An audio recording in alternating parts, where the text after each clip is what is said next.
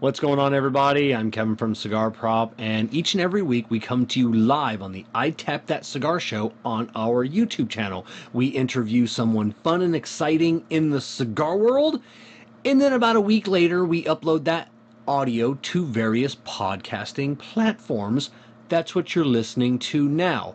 We try and cut out a lot of the stuff that won't make sense because you're listening to it instead of watching it. But if something doesn't make sense and you want to watch it, in the description is the link that will take you to our YouTube so you can watch the interview instead of listening to it. But if you want to continue listening to it, thank you. Sit back, relax, and enjoy the show. What is going on, everybody? Welcome to the I Tap That Cigar Show presented by Corona Cigars. Always, I'm your host, Kevin from Cigar Prop, and I am coming to you. I'm still in the Drew Estate Experience Acid Studios. I'm in producer Jessica's chair. So this is where producer Jessica broadcasts from each and every week. Well, her sound anyways. So yeah, my laptop, it's doing a thing. So producer Jessica won't be with us tonight, obviously, since I'm in her spot. So excuse the mess. Don't be trying to zoom in on my stuff either. I should have just went through that. I don't think I have anything important showing. There are some bills there, though. Don't look at my bills either. Care. Co-host Care Viajante, Stogie Road Cigars. Freaking out, Care. You know, I don't like change. I hate change. It's all right. You're in a very, very safe spot. I am. I'm in literally in my safe space. Do you have any other brothers? Old Saturday Night Live skit. Is it the 2 or 3 person that does, or does it matter? On the on the yeah, it'll be the 3 person all night. Okay, since all right. It's okay, I got you saying 2 people, 3 people. Gotcha. Yeah. All right. So, yeah. I'm a little slow tonight, but yes, Kevin, how are you doing this evening? Normally I only run Jessica's this one when it's just us for like the opener. The other 2 people one, if it's just us for like an hour or so, we'll cycle through those. Okay, yeah, but when it's just me and you on the opener, we just run this one. Okay, I didn't get the memo, Jess. Jess did not. She just said, "Hey, Carrie, you're on tonight," and then that was it. She said banners and tickers, and I just jumped right into it. That's it. You know, no training. That's what training, lack of training. All about. Yes. So I hear you lighting a cigar. I need a cigar. I haven't. I'm using this one here. I smoked one for breakfast. Oh, our new AR-15 lighter. So that thing is a beast. So, I lit my cigar from like across the room. Yeah. So well, we'll get right into it with the CigarMedics humidimeter cut and light. Where is it? Remember, with the CigarMedics humidimeter, you'll always know when to hold them and know when to smoke them. And I am smoking. I didn't know what I wanted to smoke tonight, so I have, which is probably my favorite, the Cohiba Black. It's what I smoke. It used to be what I smoked the most of. Right now, it's being tied with the Cohiba Nicaraguan. And then I just smoked one of these and did a video, like one of my breakfast videos, or actually it was at the end of the day video. The Cohiba Connecticut. This is a fantastic cigar at the end of the day. That's a really good cigar. And so I've decided tonight, though, to start off with the Cohiba Red Dot. But, you know, we spent some time at the Great Smoke this weekend, and I've actually talked with a few manufacturers there. And like I said, over the past, 68%. So remember, with the CigarMedics humidimeter, you always know when to hold them and know when to smoke them. So over the past year, I've been getting into smoking lighter cigars late at night. You know, you've been hearing everybody, you start off light and progress a bit darker during the day.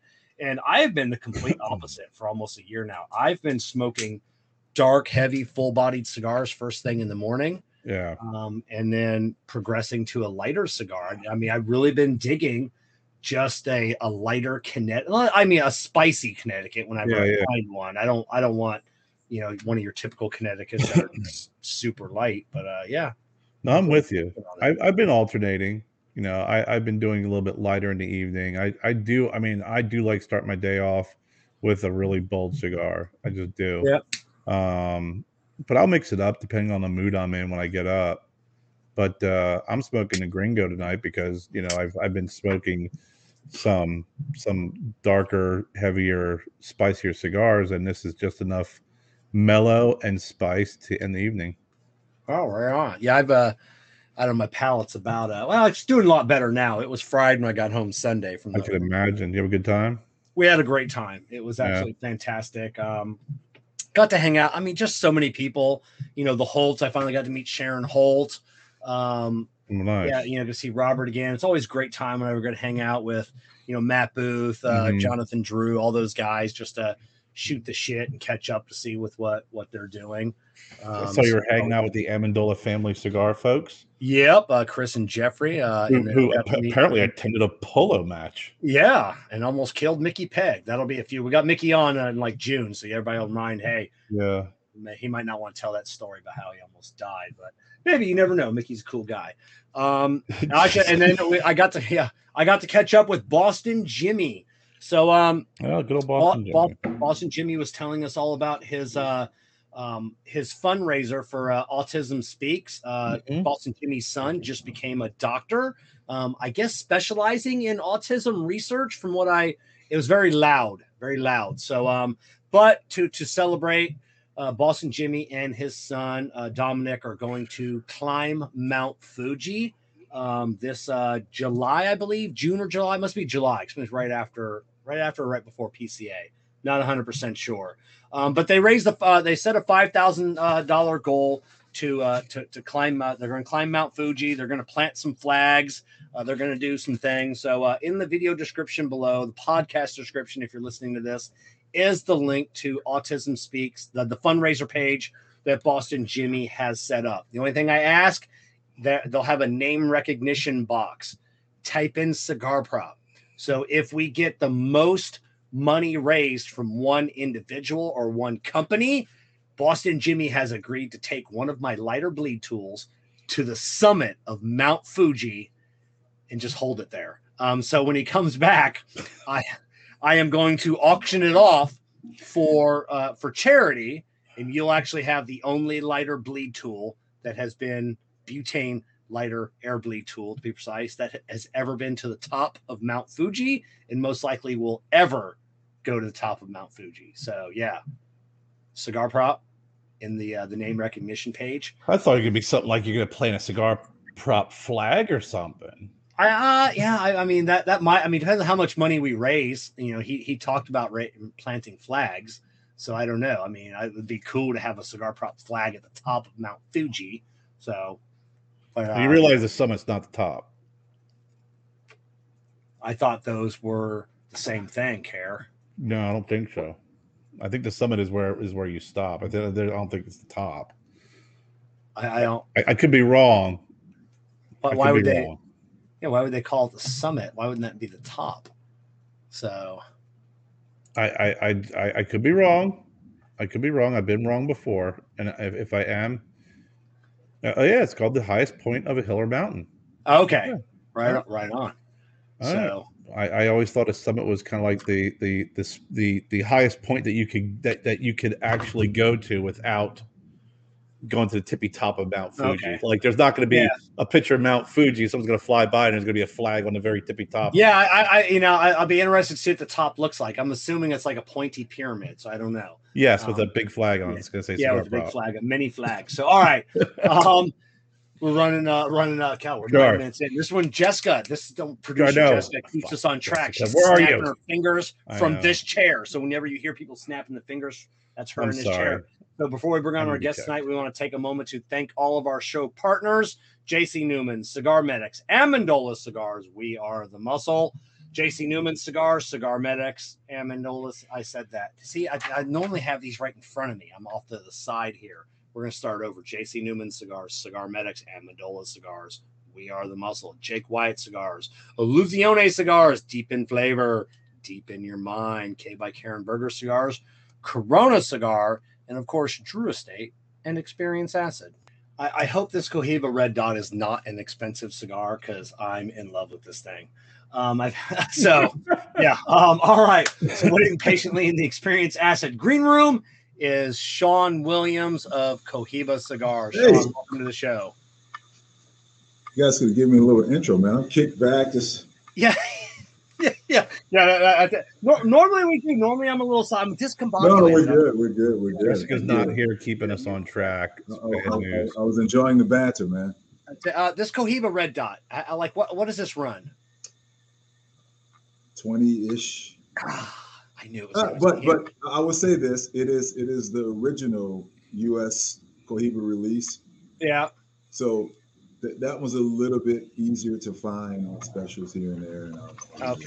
Well, don't let anybody listening pick that up. That's no. Listen. I'm in love. Like I said, I'm in love with it. It's a fantastic cigar. So you've had it before, though, right? No, that's my first. I had really? This one's been sitting in my humidor for like 2 years. So I always smoke the black. I mean, and like I said, other than that, the Nicaraguan has been, I think maybe over the last 6 months, I think I've smoked more Nicaraguans than the black. But over my lifetime, there's nothing I've smoked for than the black. So the Red Dot, that's the OG. I mean, it has authentic Cameroon grown in Central Africa. A very classic blend, man. A binder is Indonesian, filler is Palo Cubano. So it's not a whole lot of bells and whistles under there, but it really allows that wrapper to really, really just shine through. And it's like it's hard. If you like Cameroon, it's hard not to like that cigar. Oh yeah. Maybe take it out of the aluminum tube, save like 50 cents. I don't know. Do they all come in tubos, or do they come separate? The Toro size comes in the tubo. Oh, it does come in the Robusto doesn't. The Corona Gorda comes in crystal too. I'm trying to think if we have any other packaging differences. That's the only one that's in aluminum tube, though. Yeah. Okay. You know, we're gonna care. You know, I know you got the show notes, but we're gonna dive away from the notes for a second. I want to talk about packaging before we go back to our notes, and then I was talking with Mickey Pegg of All Saints Cigars this weekend down at the Great Smoke, and just chit chatting packaging, and I told him, I said, My goal would hope to be one day to see the cigar industry move away from packaging that, so many boxes, so much, waste. And I told him, I said, it's going to take one big brand to make that decision. And then everybody's following suit. No big brand wants to be the one that goes to cardboard or goes to some kind of durable paper or the old dress boxes. If it was up to you tomorrow, they said, Sean, do you want to move away? Because your boxes, nobody has more beautiful boxes than Cohiba. Nobody. So you probably know the answer before you ask the question, right? So yeah, would you be willing? And I get what you're saying, and I've been in this business 17 years, I've experimented with every version of packaging you can talk. When I launched my cigar brand 17 years ago, I basically had these cedar crates that the cigars would come in to sort of, be more efficient on the shelves and whatever. I don't think I've ever done cardboard packaging, but I've done, the planes or the coffin, natural wood boxes. I've done piano, and of course with Cohiba, just forget about it, right? So I've had experience at sort of every version of packaging you can think about. And what I found is, contrary to what people say, you're an outlier, you're an anomaly. Like people, it's something about the unboxing that is important. It's like my wife. I can give her these beautiful earrings, but she's more excited when she sees that sort of funky blue Tiffany box, right? Like yeah. Or when people open up a new pair of Beats headphones or like people love the unboxing, man. Like I'm like I mean, and what's worse for me is like as many cigar boxes that I get sent here, I hate throwing them away. Like they pile like a cigar, they pile up, and eventually I gotta get them out of here. And so it pains me, man, but. I don't think we can ever get away from it. Certainly not Cohiba. We can't get away from it. No, Kevin, you do unboxings. Yeah. I mean, how ironic is this? Yeah, I could pull them out of the cardboard. But yeah, I mean, I can understand it. Cohiba's never going to change. Beautiful. You know, even like Rocky Patel, they got their new one. It's got, I don't know anybody that's going to change. Not any of the brand. Well, yeah, man. I mean, everybody will sort of have to hold their breath, hold their hands, and jump off the cliff at the same time. And I think so because you know, there's only going to be one that's going to hang out and not. Yeah, you know, Rocky's got some lines. Rocky can switch over some lines. Perdomo can switch over some lines. Padron's never going to switch. You know, same with Cohiba. You know, such the beautiful boxes. Honestly, Padron may of all the companies, they may do the best job with boxes because they've had this this box trade-in program for years to where they actually. Oh, do they? Yeah. So they're one of the few that sort of figured that out. Okay, so I don't know. Recycling. You would appreciate this, man. You go to Canada and buy cigars. Yeah. You walk into the humidor and everything is plain packaging. Yeah, I've seen a couple of them. Horrible. Everything looks the same. Yeah. So it really makes you appreciate packaging. But they're still in wooden boxes, though. No, they're not. They're cardboard. Oh, are they cardboard? Mm-hmm. Okay, I thought I saw a few because maybe that. Oh no, that was back when they were. Like the big warning labels that some of the manufacturers had to stick over the box. So no, it's a heavy, thick cardboard, but it's the cardboard. All right. Maybe we can learn something from our Canadian brethren. You know, we're not going to learn that. That's what we're not going to learn. No. Yeah. We can learn how to make better maple syrup. We can learn. You know, French is a second language. Syrup, we're not going to learn how to make those ugly ass boxes. So all right. So where are you coming from tonight? Where's that beautiful place at? I live in the Atlanta area. I live in Smyrna, Georgia, which is familiar with Atlanta. I'm on the west side of the perimeter. I'm literally 20 minutes from my door to the state capitol downtown. Oh, wow. Is that your house? Is that your like backyard? It looks beautiful. Thank you. Well, it's not my backyard. This is my friends coined it as the grotto. It's like a sort of a courtyard that's covered. I got a little fireplace here. So this is my lair. This is no kids are allowed here. Yeah. Only the gentlemen. Well, not only the gentlemen, but yeah. Can't have a big sausage fest in the grotto. You know, nobody wants that. Yeah. So you look like you're doing you're doing well. This weekend. You know, down at the Great Smoke, everybody's got a Sean Williams story. You're probably one of the most respected members of the cigar community. Like I heard it, you know, and it's not me bringing up, hey, we got Sean Williams on the show, but just your name had just come. You guys weren't even there, and your name had come up. Do you ever look back at that young Sean Williams in middle school, marching down the street, playing your tuba, in the marching band? You ever think that if you'd have just stuck with it, like how much of a better tuba player you'd be right now? You know, that's like just like there are not a lot of tuba players. Just do you that is not what I was expecting. That's not where that question was supposed to go, man. Your good buddy Craig Vanderslice filled me in that you were a tuba player. Yeah, I played I played tuba, bass horn, as we called it. Middle school, marched in a band in middle school, but in high school, couldn't do marching band and sports to the degree that basketball, football, track. So I only took band classes. I didn't actually march in middle school. I mean high school, and didn't, of course, as an adult when I decided to revisit music. Instead of playing the bass horn, I played the bass guitar. So So you haven't picked up a because I said we already have, like, in the cigar world, we already got Nick Perdomo on the drums. We got there's several bass players though, like a couple of bass players, and all of the other bass players are exponentially better than me. I mean, A Flores is a world-class bassist. Pete is a solid rock bassist.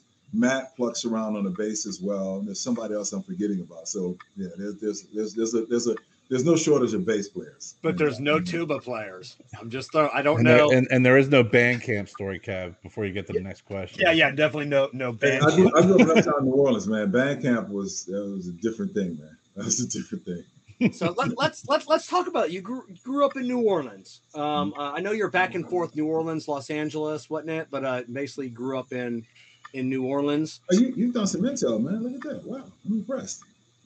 So what's it? How did you be? Yeah, I don't know how to word it. With I don't want to be disrespectful to New Orleans or anything else. How did you grow up? You're a single mother of four. How did you grow up to be where you are? I mean, straight and narrow. I mean, you're just a model citizen and young African-American boys, single mothers, growing up in a town like New Orleans. You're not always, you know, the outcome. That's a good question, man. I think so I'm the youngest of four boys, and all of my brothers have not only college degrees but advanced degrees. One is retired military, another served in the Air Force. My oldest brother, he took a lot of twists and turns before he got himself together and whatever, but he's the most degreed of all of us. But they all eventually got there, but they took a few twists and turns along the way. So I could sort of see the examples in front of me, right? So that kind of helped, right? I had three, and my brothers are much older than me. The closest one to me is 8 years older, then one is 10 years older, and 12 years older. Oh, wow. So I got to have them, you know, sort of, you know, feeding into me, right? You know, a mother that was, you know, she was a dreamer, right? You know, moved around a good bit. And as a kid, you just kind of go, okay, we're going to California this summer, great. But I think ultimately that may be, if there's one thing, that may be the one thing I think that made a difference. Like I said, it should be mandatory that every citizen who can afford it, obviously, should travel. Like that just opens your eyes, changes your perspective, makes you look past the situation that you're in or the things that you view as conflict, right? Like it puts things in perspective. And you guys are in the cigar world. I would assume at some point you've been to Honduras, Nicaragua, some of the underdeveloped countries that are responsible for bringing us this incredible tobacco and cigars. Like you just get a different appreciation from whether it's a place that is underdeveloped or whether it's a place that's more advanced than where you are, meeting different people. But I think it just helped, man, just kind of going different places. When I would come back to New Orleans, I didn't feel trapped. I didn't feel limited, you know, because I knew there was, you know, a big world out there because, you know, my mom took a stab at trying to, you know, let me see what she can let me see. And I think that's just the biggest thing I can thank my mom for. It's that. You know, and Kara and I have not traveled yet. I'll be down in the Dominican Republic in June, I believe. That'll be my first time down there. And then I'm hoping that they kick off Drew Estate with their tours in Nicaragua. You know, we were supposed to go like 2 years in a row now. And because of COVID and then everything's still going on down there, I haven't been yet. So I can't wait because I do want to see, you know. Yeah, COVID killed a couple of trips. I know this year we're looking at going to Nicaragua to the factory, but like you said, Kevin, it was, you know, supposed to go to Honduras one time. That just turned out to be a big flop. And then COVID hit and it's like, you know, and it that definitely puts a big damper on things. But I do want to see, you know, because we all, you know, have our little complaints, you know, about cigars and being in the industry, whether it's shipping or, you know, why is the delay? Why is this going on? You know, I do want to visit the factories. I mean, seeing pictures and videos, there's no way they can do that justice. But just being there, speaking with the people, you know, I think it'll put it in the perspective a little bit more. It's going to change your appreciation for this, I promise you. I mean, for me, it was almost a spiritual experience the first time I went. Just like I was just blown away. So, and Kevin, I'm still 17 years later, I'm still blown away every time I go down. Yeah. Kevin, we do have a question for Sean. Sean, do you watch Oak Island? Oh, Yo, watch Oak Island. That's Manny. He asked every one of our guests the TV show Oak Island. I don't know what that is. I feel like I should though. The show that's been on for about 12 years. They've been digging in a hole and they keep finding buttons every month. So they're looking for gold. That's one of those treasure hunt shows. Terrible. You know, I just looked at the text. My guy Mike Weller is here from the DMV. What's up, Mike? Okay, is that I saw Mike Weller? Is he the Weller from Weller Cohiba? Listen. Yes, he is. I'm going to say he's not. Yeah, okay. He's not. But when we released the Weller, I don't remember which edition this was. We had an event in Virginia, and he came, and I'm like Mike Weller, like you know, and he's like, no, sorry, not so. So I didn't have that. I didn't even think. 'Cause later on, there's like 3 cigars I really want to delve into and know a little bit more about. But since we're all over the place tonight, what is the? I don't know the Weller of Weller Cohiba. What is the Weller part? Where did that? I don't know that story. Weller, like you'll see on one of the cigars it says Weller Cohiba. Weller by Cohiba. A Weller by Cohiba. Yeah. So it's the Weller bourbon. You knew that part, right? Or no, I'm not in a bourbon Scott. Okay. Care, oh, okay. I should have put that on my notes, and Care would have been like, "Hey, don't ask that. You'll look dumb." No, you're not a bourbon guy, so it's not like in your space. But yeah, Weller bourbon is one of the most highly lauded bourbons on the planet. It comes from the Buffalo Trace Distillery in Frankfort, Kentucky, owned by Sazerac Group. It's the same distillery that puts out Pappy Van Winkle, Colonel Taylor. Elmer T. Lee, Blanton's, man, I'm forgetting, Eagle Rare, of course, Buffalo Trace itself. It is the most highly awarded distillery of any category in the world by far. And Weller Bourbon is one of their prized ranges that they offer. And we were fortunate enough to be approached by the Sazerac Group, I guess it was 2-3 years ago now. I'm not sure how long ago. With interest in us doing a cigar specifically for Weller. So I mean, I was tickled because I'm a big bourbon guy and I love Weller. So last year we've had 2 releases so far. The first one, based on the time frame that the Sazerac Group wanted the cigar on the market. We didn't have enough time to get barrels down to the DR and actually age any component of the cigar in the barrels. So I was really excited with the last year's release because we actually had time to get Weller 12-year barrels down to the DR, and we aged the binder, which is Connecticut Broadleaf binder, in the barrels, and it's just an incredible cigar. Okay, that was going to be what I was asking you. Was that part of the, aging them in? So initially it was interesting putting it together because the intuitively you think, okay, well, just get a component of the cigar and age it in the barrels. But we didn't have time to do that for the first release. So now what do we do? Now we're sort of working from an angle, putting a cigar together that's going to pair well with the most commonly available, or not I guess the Special Reserve is probably most commonly available, but of the stuff that's kind of hard to get, the next one would be the Weller 12-year. So, and it's a weeded bourbon. So it's not going to have a lot of heat, not very high proof, has a different nuance to it. So we blended the cigar from that perspective to sort of just pair with the bourbon.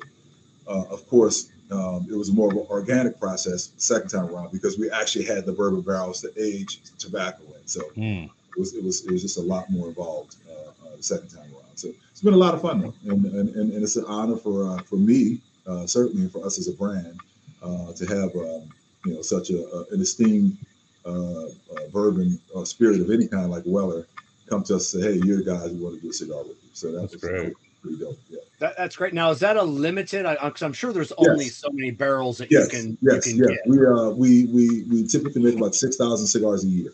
And, so that's it. So, that's not very many. At all. No, so, 6,000 boxes. Oh, 6,000. Okay, 6,000. I'm like 6,000. For your big brand, I mean, that's not a lot of cigars.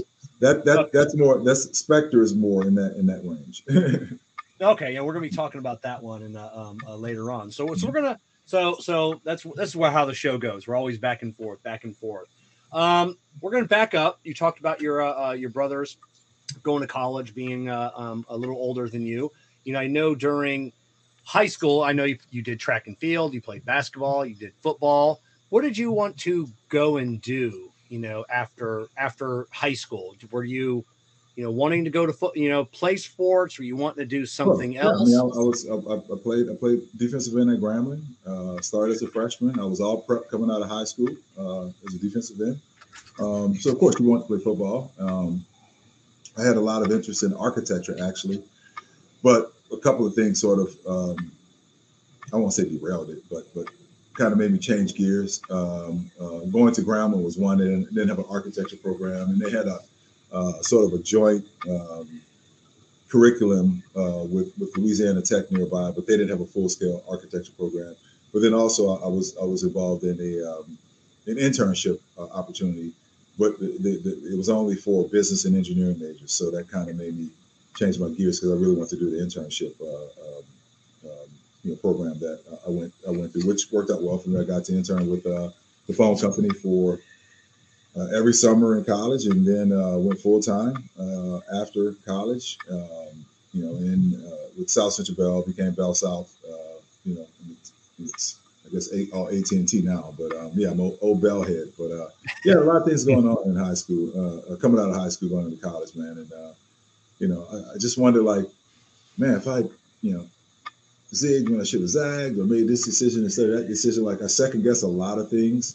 But it's hard to second guess it because, like, I'm 52 and a half years old, in pretty good health. I'm not broken down. Some pain, right? Like most middle-aged guys do. But for the most part, I mean, I have my health. I can still run and jump and lift, and and I have a number of teammates of mine who played in the league, and that stuff sticks with you a little bit longer. You know what I mean? And then also, I mean, I'm good as far as my life, man. So it's hard to second guess anything.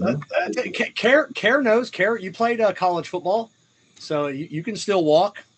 How many of your teammates can't? Yeah, I mean, it's like Sean said. I mean, when you can get out of that and still be able to walk and have either minor injuries or minor surgeries, and you're in a better place. There's a lot of folks who definitely feel the pain at our age.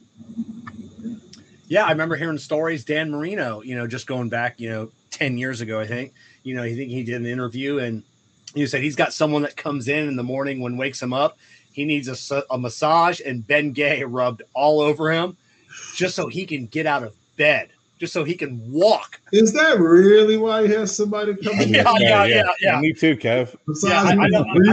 Massaging them down. I don't know. I don't know if I want Bengay everywhere, but. I think the only thing that's really kind of scary from back when, because we're about the same age, Sean, playing back then is, and knowing now is the concussion protocols.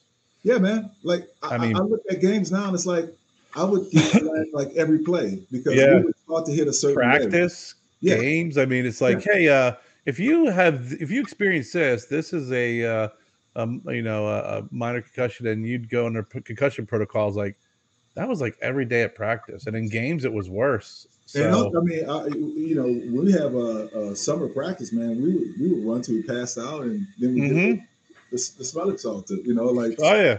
Yeah, it's interesting, man. Yeah, when to me is probably the scariest, more so than blowing out a knee or a shoulder and needing major surgery. I mean, that's the part that's like, when is that going to come back and rear its ugly head? Yeah. I don't know. Every time I forget something that I should remember, I'm wondering. Yeah. Yeah, every time you walk into a room and you can't, I'm like, oh man, son of a bitch, man. Yeah.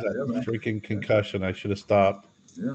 That's it, So at what point so you hold, I mean, I've asked a few people, and everybody in the industry is pretty sure you hold the record in the industry for someone going from smoking their very first cigar to owning a cigar company the fastest. Like everybody else is, like, legitly it's 5 years. Like, that's like the rule of thumb. You did it in 1 year, like 365 days. You smoked your first cigar. You you own your own cigar company. Where was that? I don't recommend that. I don't. For anybody watching, don't do that. That was stupid. That was stupid. Don't do that. That's how you get rich real quick. Yeah. That's how you get a grotto at 50. Yeah. You know, so that's how you a decade and a half later, right? That's it. So where was that first cigar? Who introduced you? Where were you at? I was on a cruise, man. Okay. Yeah, so it was myself and some friends of mine from high school. We got together to get the wives and girlfriends together for New Year's. So we took a New Year's cruise. I don't remember, somewhere in the Caribbean. And my buddy Damon, he was the one that was really into cigars at the time, and he suggested, "Hey, let's go to the piano bar and have a cigar." I'm thinking, okay, whatever. So first cigar I ever had, Fuente Double Chateau, I think. So yeah, so cigar was a good enough cigar, right? But I didn't know anything about cigars. Had sniffed a brandy, and I'm just enjoying like talking to my guys and relaxing with the cigar, and that's what really just got me hooked, just the process, right? So when I got back to Atlanta from the cruise, in the airport at Hudson News or one of the sundry shops, I bought a Cigar Aficionado and looked through there. Their ratings, and based on that, I would go to a local cigar shop and buy cigars. And through that process, I really got more and more into cigars, but I didn't have any of my friends in my immediate circle that were into cigars. And I wanted to meet other cigar smokers. So I, myself and a buddy of mine started the Atlanta Cigar Society, which is just an excuse for us to do cigar events and mix with people. And that's what got me sort of into it. And I see Drew Estate is still up to their old antics, because Drew Estate is one of my early sponsors for the Atlanta Cigar Society. Oh, right on. Yeah, I didn't know about that, the Atlanta Cigar Society. Yeah, so I was wondering where, like, how you came to smoking your cigar and then going into a factory. I'm like, and then you said Cigar Aficionado. I assumed you just saw number one. I'm like, I'm gonna go there. No. So there's a few connections there. So in doing my events, that got me a little bit more connected with industry people. And one of those people was actually Dave Blanco, Los Blancos Cigar. I was doing a pretty big event in November 2005 that I was looking for sponsorship for, just, cigars, as a sponsorship mechanism. And got on the phone with Los Blancos Cigar and talked to Dave, and he's like, well, we can't send cigars. The Big Smoke was coming up, whatever. So do the event, and a few weeks after my event, I go to, was it New York or Vegas? Vegas Big Smoke, I'm pretty sure. And I see the Los Blancos booth there, so I go up and I was like, "Yo, man, you gotta talk to him on the phone." We start talking, and I asked him. I said, "Well, I'm kind of interested in doing a cigar. I do these events, and it'd be kind of cool to have a cigar, like my own cigar for the events." That's kind of what I was thinking. And he was like, "Oh, we make everybody a cigar." Well, we meaning the Placencias. Yeah.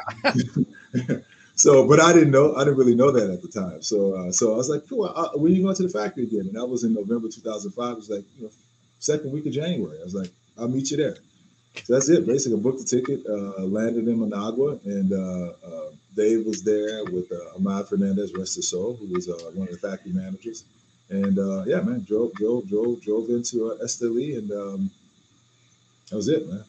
So and they actually talked to you, because you're going back. It's 2005, 6, 7. Like that's a lot of cigar. A lot of cigars being made. It's another little mini boom going on right there. For them to take on another small. I don't know that they were bursting at the seams necessarily. Yeah. This is before Casa Magna, which really kind of. Okay. So before that, okay. Yeah. They were as far as their own brands, they were doing the Reserve and Organica, which was mostly internet brands, and they were making cigars for a number of other. They were making a lot. I met Rocky there for the first time, and I got this picture of Rocky, man. I'm much bigger than him with this thick black hair, and Rocky has this forehead of jet black hair, man. So yeah, we met here. So they were doing cigars with Placencia, of course. Los Blancos was, I think Gurkha was at the time. I can't think of a lot of other big brands, really. Alec Bradley was doing some stuff with them. So they were doing more contract stuff, but not to the degree that they are now. So, yeah, but I walked in. I mean, that was the beauty of it, though, man. Like, I'm nobody, right? I'm just a, you know, just this big black guy from Atlanta strolling through the front door. And they treated me like, you know, I was a king. Like whatever I needed. They were very attentive. Avelio, rest his soul, was the master blender at the time, and he and I connected immediately because I walked in, I see him, and he's a Cuban guy that looked like Louis Armstrong, right? He was really, really dark, had a raspy voice, and you know, so yeah, it was just kind of cool because he was the first person I saw that looked like me in Nicaragua at the time. So we just connected, man. It was interesting, but it didn't matter. I mean, I was ordering, I don't know, 5,000 cigars, which was nothing, and they treated me like, you know, again, like I was royalty, you know, but they treated everybody like that, you know, that was the beauty of it, man. You know, so it's funny you mentioned it, that you're treated like royalty. And I know it wasn't in my show notes. I really didn't want to bring it up, but I'll talk about it now. So when doing the research for you, you know, and Cohiba, and I did see an article that you were tagged in. This is probably going back like 3 years ago. And it was another African-American gentleman in the cigar community was talking about getting more black brand owners into the community, blending cigars, having their own cigar brands. And they were talking in the article, he's saying, you know, for too long, you know, black cigar makers or people of color, you know, had a really hard time. Like they've been shunned from the industry. They weren't allowed, you know, to get in certain factories, certain tobaccos. And we've had a lot of, you know, African-American cigar, you know, men and women on the show. And I haven't seen that. I haven't heard those stories. And it was.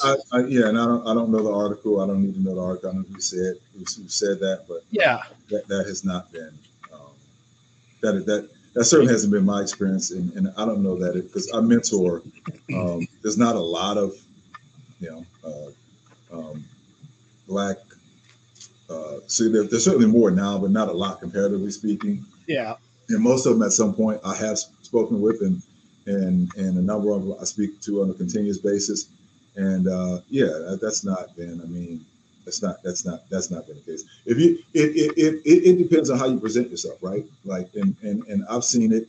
I won't say any names, but I've been with a factory that I was doing business with, and we were down. It was doing Pro Cigar. This is probably 7 or 8 years ago. And there was another gentleman there, a white gentleman, with all the money you needed to do whatever you wanted to do. And this factory owner was like, nah, I don't want to do business with that guy. And I'm thinking, man, why? You know, I'm thinking it's a business thing where he's like, no, I don't like the vibe. I'm not getting the vibe, you know? And that wasn't a racial thing, clearly, because the guy was white. Yeah. But he just didn't like the way the guy, interacted or talked or whatever, presented himself, right? So what I've seen now recently, and not necessarily with black cigar brand owners, but just a new crop of cigar brand owners that are not doing the work that really should be done. You know, I mean, I know people who own cigar brands who it's never been to a factory. Like, how does that work? You know what I mean? It works well. I've done it. I've never been to a factory. I own a cigar brand. I mean, it's tough. But you know what? You got to put in your due diligence. You got to make it work. So in CARES, on CARES' behalf, which it would, you know, not. Well, you don't have to go on my behalf. I'm not going to say. CARE, you've been in the industry for over a decade. You know, like I said, I mean, you literally know cigars. I think I know where Sean's coming from. It's not. No, I agree with Sean. I was just crazy enough to have the thought that I want to make cigars. So guess what? I'm going to go where they make cigars. Yeah. No. And CARE for you is different because we talked before coming on. I know what you do for a living, and it's a pretty substantive field that you're in, right? So. I don't get the sense that you're eating off of cigars right now, right? No, well, God, no. I mean, it was. It's more, you know, for me when I got into it, it was a huge passion, huge passion, to the point where I was buying tobacco online and blending and smoking, and really got into what tobaccos I liked, what I wanted my cigars to taste like, what tobaccos I wanted to work with. So you just made another point though. So it sounds like you didn't go to the factory, but you tried to bring the factory experience. Had to. I mean, listen, you have to, if you want to be a serious businessman or woman, you know, you have to, like you said, especially in the cigar industry, you have to visit the factory. That is something where multiple trips have been thwarted, or maybe COVID. But at the end of the day, if you can't go to the factory, you have to do your best to bring the factory to you and work with tobaccos and not ask Kevin. I rolled him a cigar and almost killed him. Yeah. But I mean, you have to, you know, educate yourself, ask questions, and eventually, you know, get down there. I think it's a must. And to be honest, for me, it's like one of those, it's not an embarrassment, but it's like, it's like, damn, I wish I could, you know, the whole wish in one hand and shit in the other, which one fills up faster. You know, but it's something that, but you definitely have to. It is a visual, but you know, it is something where, you know, eventually, you know, you can bring the factory to you in so many. You can only bring so much of the factory to you. You have to be able to get down there and really get the vibe and the feel for it to truly appreciate it. And you have to want to get down there. There are many manufacturers that have no, you know, inkling, no, you know, aspirations of going to the factory. I did an interview at a shop, you know, years ago. A manufacturer, a friend of mine repped his stuff, and I was like, hey, you know, want to come out and do an interview with me? And I'm like, yeah, you know, it's not too far away. I'll do that. So we're setting up the cameras and everything else. And he goes, hey, don't ask me about the blends. I don't know anything about what goes in the cigars. And then I go, what are we talking about? And I think that's to Sean's point, right? It's like, you have guys that get in the industry, or folks get in the industry, like, I want 3 blends. I want a Connecticut. I want a Habano. I want a Maduro. And you know, I want 4 sizes. And here's my cigar band. You know, make it happen, Kevin. so Kevin, to your question about you know, factories not wanting to do business with you know, Black people that aspire to get in the cigar business, that I have not. And listen, and I've worked in factories in every major cigar manufacturing country as far as who sells domestically. I don't know who in this business that I don't know.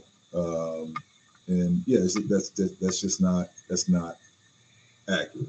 Maybe that person had a certain experience. I don't know what factory they were talking to, and I don't know what the conversation was like, but I feel pretty confident in saying that the person didn't want to do business with them because they were a certain color. They probably didn't want to do business with them because they weren't about the business that they wanted to do. Yeah, you hit the nail on the head by saying it's how you present yourself, right? And I mean, there's folks. It doesn't matter what the tone of your skin is. If you show up and if you're not serious, or if you're not presenting yourself in a professional way, with a plan or a vision for your company, and like you said, sometimes it's just a vibe you get, you're not going to be taken serious. Yeah. Shout out to my guy Evan Darnell. Oh, Evan, what's going on? Yeah, you did a an event up with Evan at Monte Cristo earlier this year. So nice. That's a nice lounge. Yeah, I saw the pictures. Well, it looked like a great event. So you're at the factory. You're talking with them. How long did it take, you know, before you had your first boxes with your bands, like, in your hand? What was the time period? First, well, I didn't have boxes, right? I started. Yep. They came in bundles, banded with bundles, and I'll put them in these cedar crates that God, who's the guy's name that made the Scott Everson? If he's a carpenter guy. He made these crates from really good crates up in Lawrenceville, Georgia. But at any rate. From the time I had cigars, from my blending session to land here at Delta Air Cargo, is probably 4 months, maybe. And that's because the process stretched out a little bit, because I wanted to smoke the cigars, the blends, every week. just to see how they aged out for, I don't remember, it was 6 or 8 weeks. So I kind of stretched out a little bit just to kind of see how the blend changes. I was pretty nervous, man. Like, I'd never made a cigar, right? Yeah, yeah. So, and at the end of my time there, first I was there 5 or 6 days working on the blends. I mean, your palate gets really charred. Like it's hard to. I don't know how. I've heard those stories too. You know how you spend a week smoking a dozen or more a day, and then how you pick out. Yeah, I mean, Avelio's rolling them up and we're smoking. I'm like, okay, more of this, less of this, and I thought I'd land on something I like, but boy, I just didn't trust my palate. I wasn't sure, so I was like, I need to bring these back, and I was smoking one cigar every week for a number of weeks, and I got to the point where I think they aged out to where, okay, this, I like this, and I pulled the trigger. So that was the delay. I mean, if I had pulled the trigger there, it would have been sooner. So, Sean, I have a question, Kevin, on building on that, because I've heard this mentioned before on the show, and I can't say I experienced it, is the cigar smoking down in the country it's made tastes different than when it arrives up here in the States. Mm.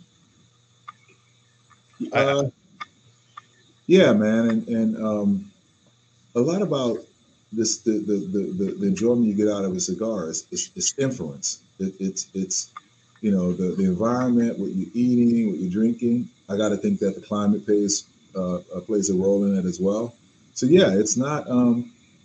And this happened. Like you think you landed on a blend, and this is great, and you bring it home, and a few weeks later you light it up, and you're like, "This tastes like a shoe." It's like it's the weirdest thing, man. It's the weirdest thing. So, in the industry, and I don't know why Honduras got blamed for this, but they call that the Honduran effect. Where oh, really? And I don't know why. I need to find out the genesis of that term, but there's a term for that. Call it the Honduran effect. Steve Saka will know. He knows everything. Well, I'll ask him where that came from. He'll have an hour-long story. Yeah. But no, that happens quite often. So it is what it is, man. Yeah.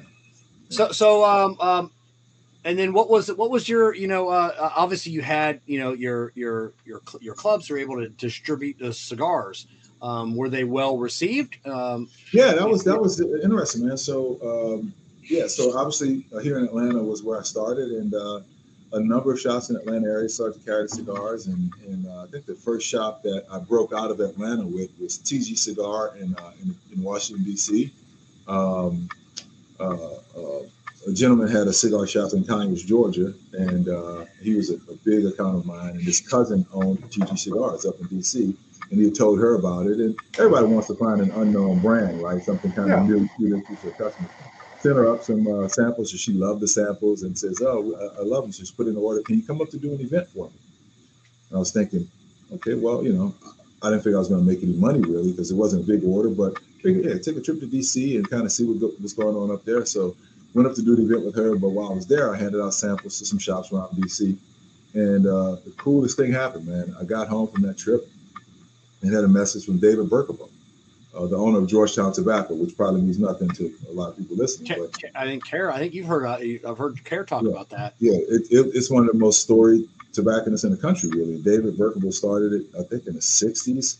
He's probably 80 now, but at the time he was the president of the RTDA, which was, eventually came IPCPR and PCA. But he was a president of our, the Premium Cigars Industries Trade Association, and he owned Georgetown Tobacco. And I left some samples. He wasn't there, but he smoked. He's like, "I'm smoking this Maduro. It's quite good. Can somebody give me a call back?" So the next day I called him.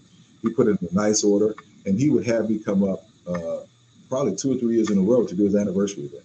So that was like the first sort of big feather in my cap to have a nationally recognized or nationally lauded retailer like Georgetown Tobacco carry my cigar, and so much so give me, center stage at his anniversary event. So that kind of gave me some confidence. But I was in real estate at the time, and it wasn't until 2008 when the market, crashed and I crashed with it that I kind of looked around, and I didn't have anything going on, business wise.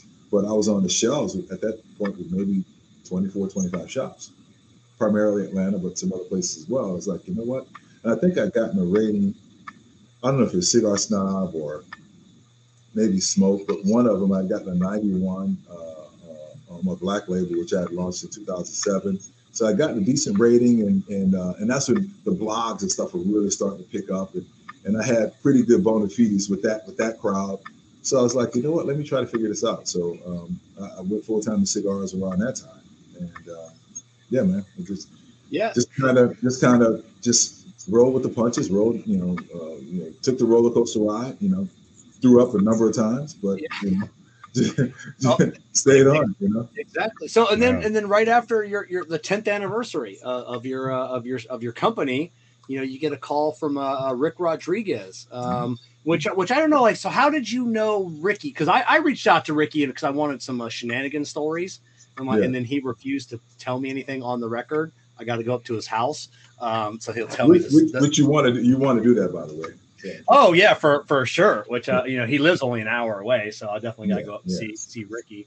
So how did you know him? I first met Rick. I walked into Highland Cigar Bar here in Atlanta, which was an account of mine. I walked in just on an account visit, and there's this guy doing an event there, and I'm like, oh shit, I'm sorry, man, I didn't realize you were doing. He's like, oh no, it's not a problem, man. And it was Rick, and at the time he was the guy. He was fresh out of his understudy period with Benjamin Mendez and. Really, getting his chops going as a blender, and he was the front man for La Gloria at the time. And we just met there and just kind of hit it off and kept in touch. And we would see each other on the road a few times a year. Just always had a good vibe with each other. And he would joke, someday we're going to do something together. I really want to do something with you. And apparently internally, they kind of brought up the idea of having someone be, the new face and out front for Cohiba, and Rick was like, "I got your guy. I know who you should call." So and it's like, "Well, Rick, can you call him?" And you call him, yeah. So and then what happened to your brand? I mean, I know that was right about that time, Yeah. The very first show was interesting, 2017. I mean, I was obviously at the Cohiba booth and picture on the wall and everything. And on the other side of the floor, my brand had a booth there because I'd already did a booth. And but that was the last show that my brand was ever presented at. Okay. You can hunt around. It's online, but there hasn't been any new innovation since then. But the company, they didn't buy my brand. So that was sort of the tricky conversation because I didn't know how that would, just the thought of like, okay, I'm gonna have to step away from my brand. It took me a while to sort of wrap my head around it, but then as I kind of started thinking about it and figuring the numbers and where I kind of was as a cigar maker and where ultimately I thought I'd like to be from not just a dollar standpoint, but a legacy standpoint, and then also knowing how this journey had went for Rick, being inside STG, I thought about it and it made sense. With some nervousness, obviously, but both sides, right? Because they had to be nervous. There was never a me for Cohiba. So it's like, hey, okay, here you go. Here are the keys. You know what I mean? So there was a lot of risk on both sides, but I like to think it worked out well for both sides. It definitely did. So when you came on, what was your role? What'd they say, Harry? This is what we need from you, because even going back then, there were some brand ambassadors, out there. Not what there are today, I would think. What were they wanting you to do? Well, basically, more or less, do everything I did with my brand, except pay the bills, which was awesome. That's a win-win. Yeah, man. So yeah. Lead innovation. Conceptually, what are we going to, and there'll be some things the brand sort of, there's certain blind spots that we had, like we didn't have a Connecticut, so we needed a Connecticut. I'm really excited about Riviera. It's going to be our first box press release, San Andreas wrapper, Condega tobacco. So just kind of filling some spots just from a profile standpoint within the range that we have. Be instrumental in leading that process, and then just getting out and engaging with consumers. That was a big thing. Like if there's one big success factor, I think that we've had with the brand, which what we've done over the last few years has been amazing. I think from my standpoint personally, it's been just being able to engage with consumers, like really get out and kind of bring the brand to life. I mean, you just, because perfect example, you just, as we started, you're kind of going on and on about how much you love the Red Dot. I had absolutely nothing to do with the Red Dot. The Red Dot was out long before I even smoked my first cigar. But the fact that we're engaging now, it makes you think, hey, let me go and try this cigar. And for you, it's a brand new cigar, but it's one that's been out for 20 years, right? Yeah. So that's the part, just kind of bringing it to life, connecting with consumers, kind of telling the story. And I don't think a lot of people really understood what Cohiba had as far as tobacco. It wasn't a wide range, to be honest. I mean, we're known for Cameroon, broadleaf, which is the black that you like, and Piloto Cabano. That was kind of, those are the three main components that sort of powered the engine. The big thing that I took on was making sure that we had more Nicaraguan-centric profiles, even with the Connecticut. The wrappers, Ecuadorian shade grown in Los Rios region, which is amazing. But even under the hood, you got Brazilian Matafini, you have San Andres, you have Lee Harrell from Jalapa Valley, Nicaragua. That's not, common components for Connecticut. Then with the Royale, we make that one at Hatsa, which sits in the Hamastron Valley in Honduras, neighboring the Jalapa Valley in Nicaragua, and has a lot of Jalapa, Nicaragua tobacco, and some Hamastron and Piloto Cubano. So it's a more Nicaraguan, sort of Central American, bold, spicier expression. So really just kind of expand the tent as far as what we were offering and talk about it, man. That's the big thing, man. So you were brought on, and that was one thing I wasn't quite sure, because I know you're the blender of the company now. Were you originally brought on? You said to fill some gaps in the lineup. Were you just brought on as the base, or did you know you're coming in to blend cigars? Well, yeah, I mean, I'm not a brand ambassador. I don't even like the term brand ambassador, to be honest. When I hear that, I think about a hot chick in a baby T-shirt. That, shots off of the I see the same thing every time I see like your name, brand ambassador, and I'm like, we got to come up with another term. But, internally, that was the brand ambassador program, and that, for people like me, Rick, and Laura, which they've both since departed, right? But no, it wasn't. They didn't say, "Come on, we want you to be the master blender." I mean, let me not. Pontificate too much. There are guys in our factories that have forgotten far more about tobacco than I ever know, who are amazing cigar makers. And I just get to be the person that sort of leads the process. Right? Okay. I roast it. I literally have a little cigar factory right here, 15 feet away from me in my house. Right on. I blend cigars and roast cigars. I got tobacco from all over the world. So I know how to do that. But it's a collaborative process, and it has to be, because it's one thing with my brand that I have, which is a small, tiny brand.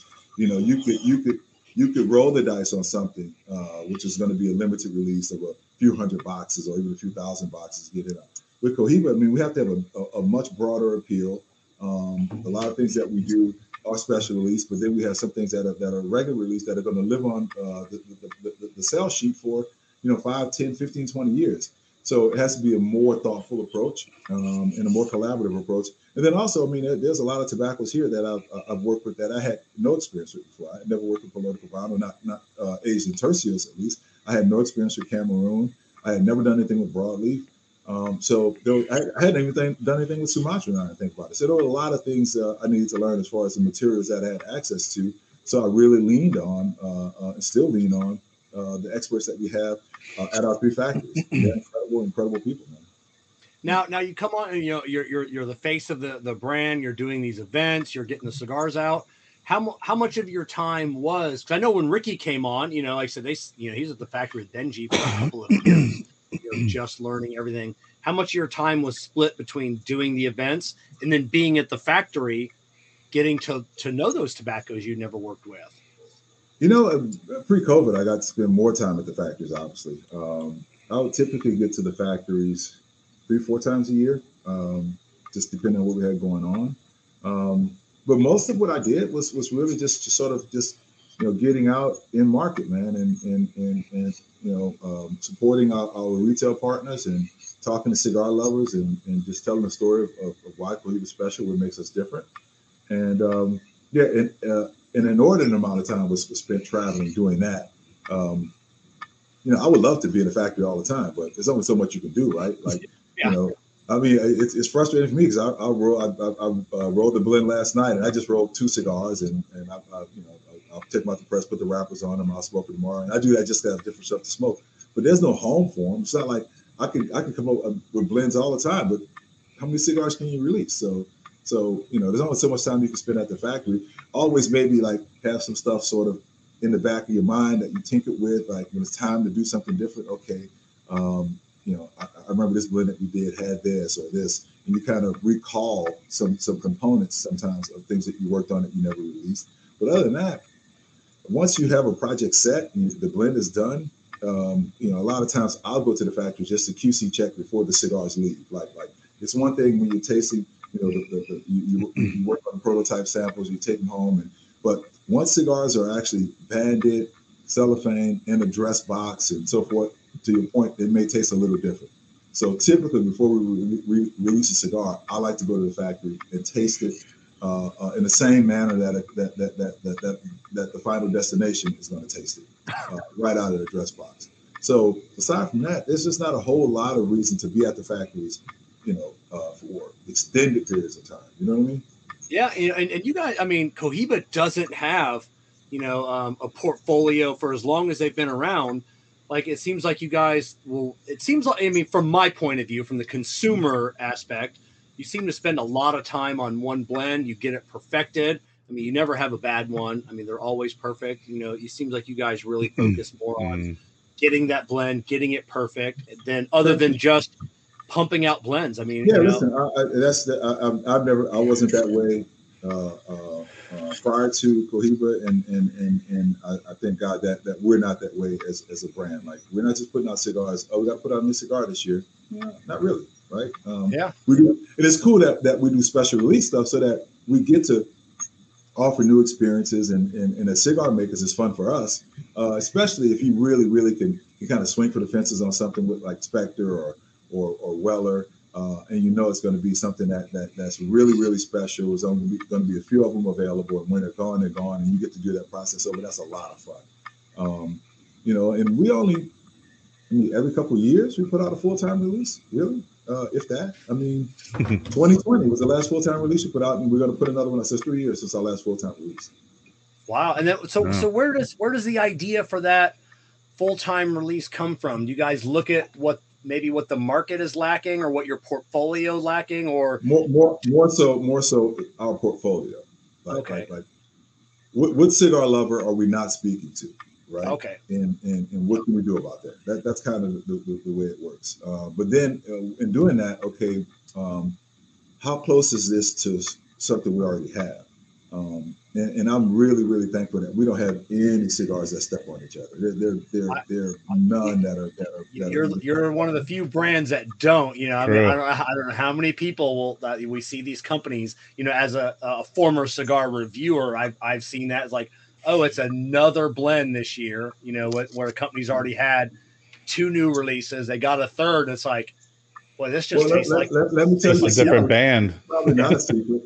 A lot of companies, and I did it earlier on too, where you take the same blend and just put a different wrapper on it. Mm-hmm. And that changes it enough, but still you do that, you know, 18 times, and at some point it's like, yeah. So I love it. We don't have any.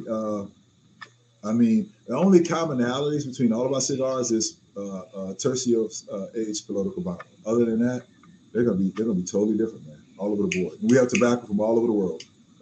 Sumatra, of course, Cameroon, we talked about that, Connecticut broadleaf here, several varieties from Honduras. I'm talking wrappers, right? Of course, Nicaragua. We have, you know, you won't find anybody that has Jalapa Nicaraguan wrapper. And I challenge you to look, and we have it. So so we're able to do stuff that's different, at least within our ecosystem is different. Now, might it taste like something else out on the market? You know, there's not an infinite amount of tobacco out there. Like, at some point, people are touching the same stuff for the most part. Oh, so, yeah. And that's not necessarily a bad thing. If somebody says, wow, this reminds me of something else that they had. As long as it's a fond memory, then, okay, that's a good thing, right? Yeah, that's it. Yeah. So we actually have a couple of questions from Rick Rodriguez that he would like to for me to ask you. That's it. The first one. What was the most fun project you have worked on? Spectre. Spectre? That's easy. Yeah, man.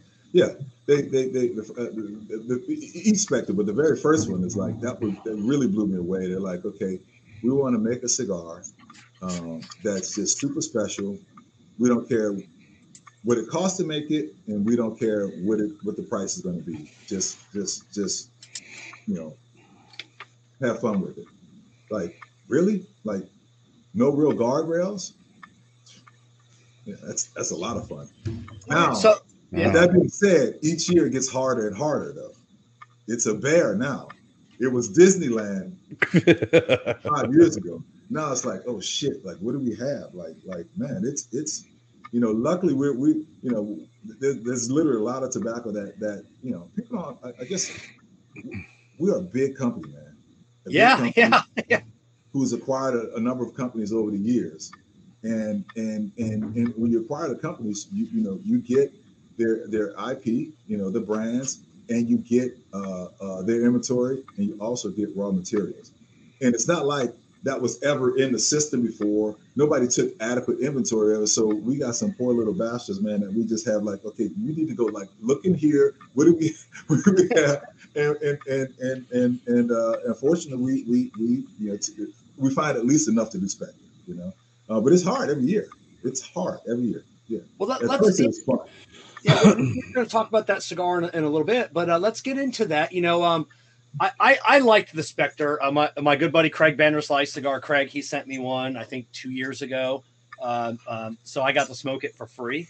So when you hear about that cigar, even if you listen to Charlie from Half Wheel, you read his review on it, and you read a lot of the reviews. At the end of the review, it always comes down to, is this cigar worth the price point? And I tell my, I've smoked the Unicorn. I've smoked several $100 cigars before.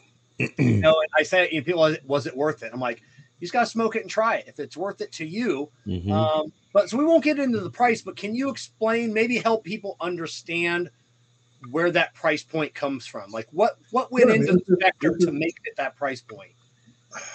It's tobaccos that we would never, ever have again. There's always some component of it that once it's gone, it's gone. So, you know, this is also a function of time and material, right? Like the right material, and the more time you can give it, you know, the more valuable it becomes, mm-hmm. right? So that's sort of in a nutshell what it is, and then also the dedicated, and I say dedicated manpower. It's not like you know, we're marshaling everybody over to Royal Spectre. It's quite the opposite. There's only two people, you know, one, you know, Bunchero and one Tostador that roll all the Spectre. So they're dedicated to just that project. Then the hands that have to touch it, like when the cigar is done, you know, everybody says, oh, we draw test every cigar. That's just not true. Like, you can't draw test every cigar. Like, not if you're a decent sized factory, but in the case of Spectre, we do. But what does that mean? So the cigars are done, and once they're done, they're put in these coffins. Basically, the wheels are buried in these cedar shavings. They're going to age in those shavings. Then they're going to come out, and they're going to be draw tested, which means that the cap is a fully rolled cigar. The cap is going to be punctured, certain PSI level. Then you have to recap the cigars. So they're being touched up again and put back in. So it's a lot of time that goes into it. A lot of hands have to touch it. Wow. You're sitting it away. You know, we got the you know, two vintages of Nicaraguan tobacco that spends a crazy amount of time in sherry barrels. It's just a lot that goes into it, man. A lot that goes into it. And then, not for nothing, our packaging is gangster. Like yeah. And people say, oh, well, you didn't pay for the packaging. Well, in this instance, you are, right? This is an experience, and we expect people who get these, a good amount of them are going to collect them, right? And you want the packaging to be very distinct and ostentatious and just whatever from year to year. So and that's that stuff we do in house. You know, we you know, we there's a competition with different outside entities on what packaging we're going to land on. And you know, I don't want to sugarcoat it. I mean, that cost and that's a part of the cost too. But that's also part of the experience. And we don't expect this cigar It's not a daily drive, but it's not for everybody just to get. It's a special cigar. It's a celebratory cigar, or it's a collector's cigar. Yeah. And those cigars, literally, you take them, you set them here, out of the rest of the general category. It is what it is. So I'd never heard that before from any manufacturer that does do his draw. I've seen some draw testing, and it was just with the but usually a random sample. Bring them out. Yeah.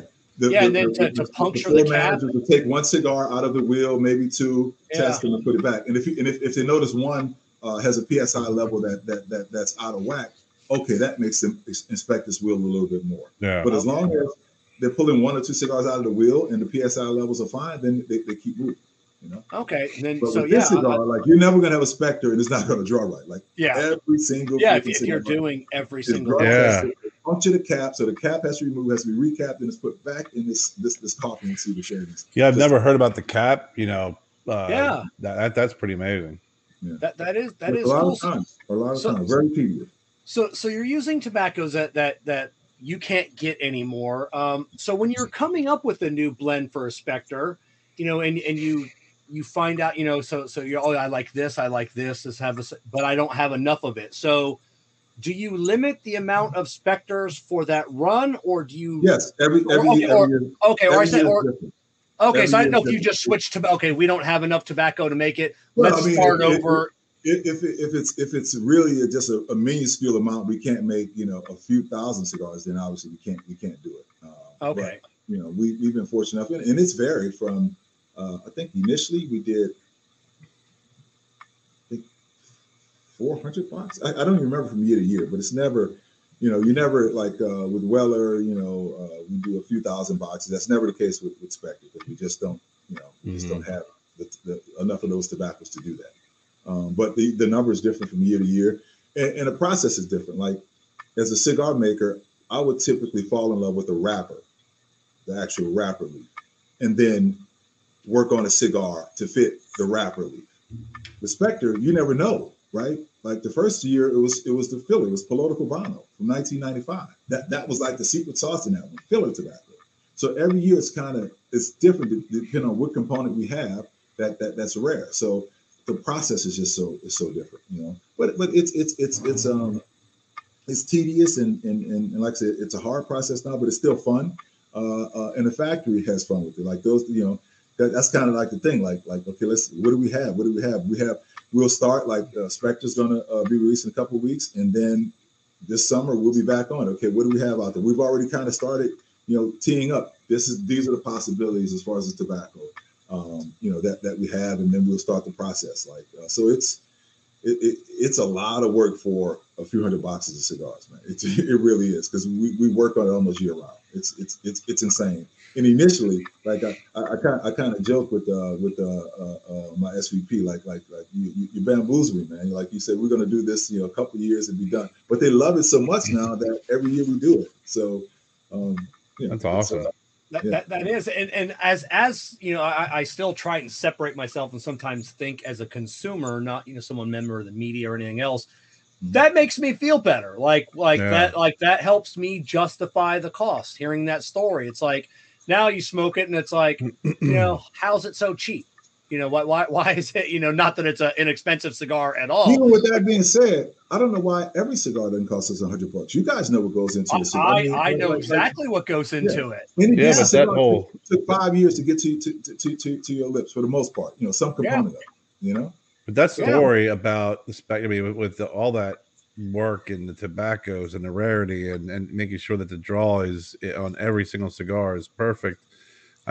That's a story that, like Kevin said, when you walk into a humidor, you're like, oh, well, there's a cigar at that price. But when you know that story behind it, it'll draw you over to buy one or two. Yeah, we never expected, year round. We're working.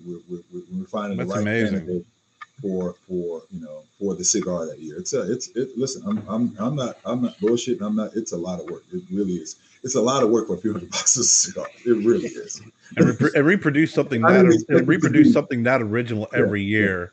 Yeah. Like you said, Disney World the first couple of years, and after that, it's like, okay, now what? Yeah. So that leads us in our next question for Ricky, and maybe it's the same thing. What was the hardest project you worked on? Would it be the Spectre? Cohiba, Connecticut. Okay, why so on that cigar? Well, it was more pressure, right? Like it was, you know, Spectre was like, hey, we just want something dope, have fun, you know, no budget. Cohiba, Connecticut was different. It was going to live on the price sheet. Our sales guys going to have to sell this day in, day out for who knows how many years, who knows how many iterations of the cigar was going to be made. So it had to be really consistent. But it also, it couldn't just be a, oh, by the way, Connecticut, right? You know, overall, like we don't make any headbangers as far as, you know, nicotine bomb, super strong cigars. But as far as in the ultra premium space, our stuff is typically fuller than if you look at our competitors in that space. So the Connecticut had to be something that stood up. I'm not a big Connecticut shade guy, so I wanted it to be Connecticut that I could stand at a table for a guy who's going to drop, you know, $20 on one cigar or $400 on a box of cigars, and I can tell him why that Connecticut is special. So there was a lot of pressure with that. And we're fortunate in that we have, again, access to tobaccos that a lot of people don't have. I mean, you know, our company has been growing tobacco with the Thrall family up in the Connecticut River Valley for 100 years. The Thrall family has been growing in that region since they landed off of the Mayfall in 1646. So we have incredible tobacco out of Connecticut, including real, true Connecticut shade grown in Connecticut, which nobody has anymore. So going into it, I'm thinking, okay, we have this tobacco. We have to use this tobacco. That tobacco did not want to cooperate. It was just based on the blend that we were working on. It was just a little too vegetal, not creamy enough. And instead of like giving up on the wrapper, we're tweaking the blend to try to, you know, overcome. And if the wrapper doesn't have the characteristics you want, you're not going to overcome it. I mean, the wrapper's going to be 35%, 40% of the profile. You know, a lot of people don't know that. So it's hard to, you can't muscle over that, right? So we missed it. We missed the launch date. And that was kind of me being pig-headed. Rick, and he was there. That's why he's asking that question, because he was there with me. And he's telling me, bro, this is not it. I'm thinking, it's got to be it. He's like, it's not it, bro. So that was hard because, again, we lost a little bit of time, but ultimately landed on a cigar that I smoke almost every day. Uh-oh, hold on one second. My battery, I thought my computer was plugged up, but it's not. Give me one second, guys. All right. We're good. I'm right here.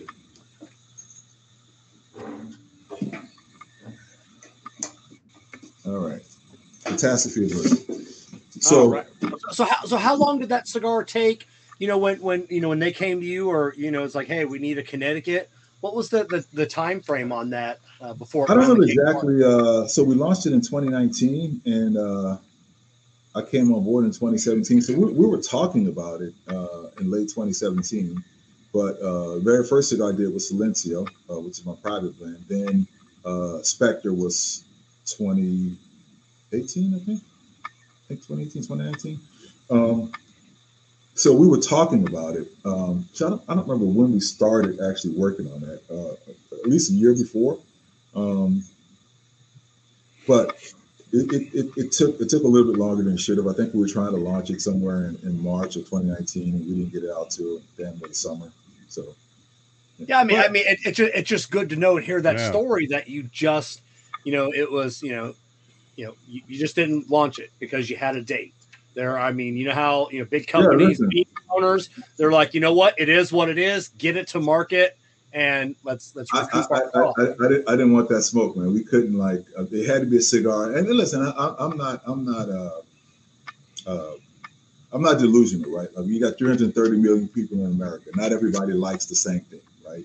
Yeah. So I don't expect that we're ever going to put a cigar out that has a general consensus of everybody liking it. So I wasn't so much concerned that I wanted to put a Connecticut shade out that everybody was going to like. That's impossible. And no cigar is going to be that cigar. But I damn well better believe that it's a cigar that I'm going to like, right? Yeah. So that's kind of like how I've always approached it. And I'm never, my feelings are never hurt. So I say, hey, no, I don't care for the cigar. That's why we make other cigars. It's our job to make something that you're going to like. It's not your job to make yourself like everything you put out. You know what I mean? Oh, exactly. Okay. And then Ricky's last question, what project are you most proud of? Huh. I don't know, man. I think I'm just kind of proud of where we are as a brand. Like, and I don't want to sort of, you know, take a democratic approach to it or whatever. No, that's a great answer. But, it really is. Overall, man. I mean, because this is a very, very mature brand when I came on board, right? And you know what I'm most proud of? I still run across so many hardcore, long-time, you know, cigar smokers who are like, "I never tried a Cohiba," and I'm thinking, "What?" Yeah.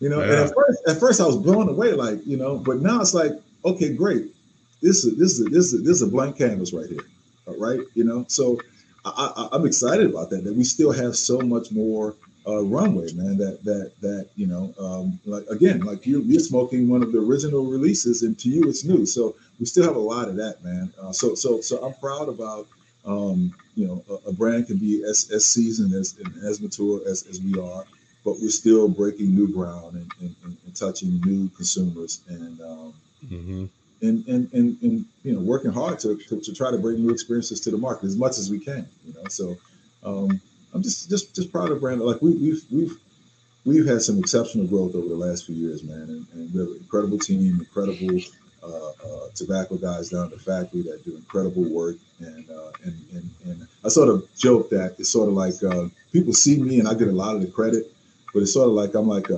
F1 driver. Like okay, yeah, I'm driving the car. I do a lot of the work, you know, as it relates to when the rubber hits the road.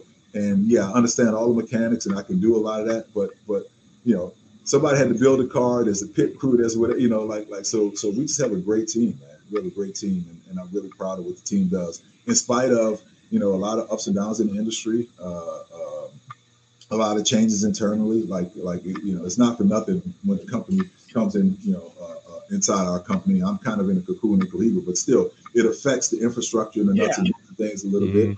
And we still, you know, people just kind of keep their head down and just stay focused, especially within the Cohiba team. You know, there's a certain pride, I guess, and a certain level of focus that I'm fortunate to you know, to benefit from with the team and the factories. So it's a lot of proud about where we are, man. What we're doing. Right on, and then just awesome. Let everybody know I've switched over to the Cohiba Connecticut, and like I said, it's, you know, as in Connecticut's, I probably only stock in my humidors 5 or 6 Connecticut's, and this is always one of them. You know, I like this cigar. I mean, I'm smoking it after the Red Dot, you know, which was a little bit fuller of a cigar, but this cigar is still. You got to taste that. I mean, you got 6 different leaves in 5 different countries. I mean, that's just not normal for Connecticut. So no.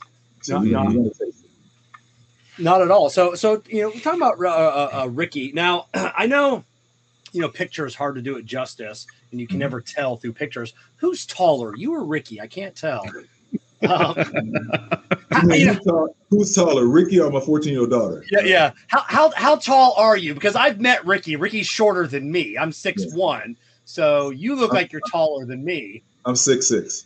Okay, you're 6'6". Okay, so yeah, a little bit taller than you, Kevin. A little bit taller than Ricky. Just okay, yeah. So I'm looking. I'm like, man, how tall is Sean?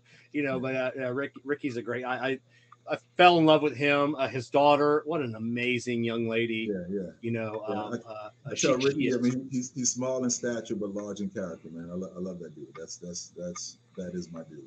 That's it. And then you had mentioned we've talked about Ricky a lot. You'd mentioned earlier Laurel Tilley. You know, we had Laurel on the show last year. We're gonna have Laurel on the show again next month. You know, talking about her new, you know, her new venture. Working with Ricky and Laurel so long, what is something that you took away from the both of them that, like, you still like when you go to work every day? It's like, that's one thing that Laurel taught me, or I learned from her, or Ricky, that you still, you know, hold true. So with Rick, there was sort of, you know, we're older, obviously, you know, kids, been in the industry a long time. You know, I was a cigar maker of my own brand. I mean, he came up, you know, sort of a more of a classic way of becoming a blender under Benjamin Indes. But our tracks were kind of similar, right? And we met both early in our careers. So we had a different interaction. I guess from him, and I remember just early on, like our first discussion that we connected around was tobacco. Like, and I remember when he introduced me to Benjamin Indes, like he introduced me, said my name, and the next thing he said is, this is a tobacco guy, you know? So that was kind of like all of our, always our thing. And Laura, when I first met her, she was, you know, younger. I'm thinking, yes, being a, you know, old guy, right? Like guy, you see, you know, it used to be you see girls in the cigar industry, oh, they're a cute little girl, whatever. I learned from her, don't judge a book by your cover, by its cover. Listen, you had on your show, you have her on again. She is gangster, dude. She knows, and she is a little bit more cerebral even. I joke with people that I've done everything in this business except grow tobacco. I think Laurel can actually grow tobacco. Like when she gets about just the components in the soil and how it affects the flavor profile of tobacco and so forth. You know, she kind of got hers through, you know, sort of self-acquisition. I learned by trial, you know, the trial by fire. You know, we have my own brand and going to factories, just, you know, kind of having to do it, and picked it up over time. Rick learned it in, again, more of a classical way, spending, you know, crazy amounts of time under Benjamin Indes. Laura just learned hers just off of a personal curiosity, you know, like she would just research and read, certainly spend her time at the factories, but she didn't have there was no platform to sort of drag her along. My company, you know, my brand dragged me along. Yeah. Rick within General Cigar under Benjamin Indes, that sort of dragged him along. Laura just went after it on her own, man, and went from being someone who worked events for General Cigar to somebody who's like, yo, this one here, force is strong with this one, right? And to go from that, from working a cigar store to working events for General Cigars is like, okay, we're going to put you out front for the next phase of Macanudo, the largest cigar brand on the planet. Listen, man, that's heavy. That's heavy. That is. And wow. I didn't know Macanudo is the largest cigar brand. Yes. Wow. Yes. I did not know that. Right? So. Right. You probably know less. And everybody's like, how does anyone smoke Macanudo? Well, somebody's smoking Macanudo. Right? Yes. That's it. So somebody's obviously smoking them. Mm-hmm. A cigar you mentioned a little bit ago, which I had never even heard about until, like I said, doing the research on the show. You had mentioned the Silencio. What is that cigar? So Silencio, when I first came on board, we wanted to do a cigar, and it wasn't supposed to be. Well, I'm not gonna say it wasn't supposed to be called Silencio. Silencio was sort of like that was like a place marker. That's the name we gave it internally because we wanted to do a cigar that's kind of not a secret, but a cigar that you can't really get. The reps can never sell it. It's my personal blend, and we weren't talking about it outside of our group, so it was sort of codenamed Silencio. And we wanted it to be something that sort of signified sort of a lot of my experience as a cigar maker, and also signified some of the key points of Cohiba as a brand. So we talked about Cohiba being known, Cameroon, broadleaf, Piloto Cubano.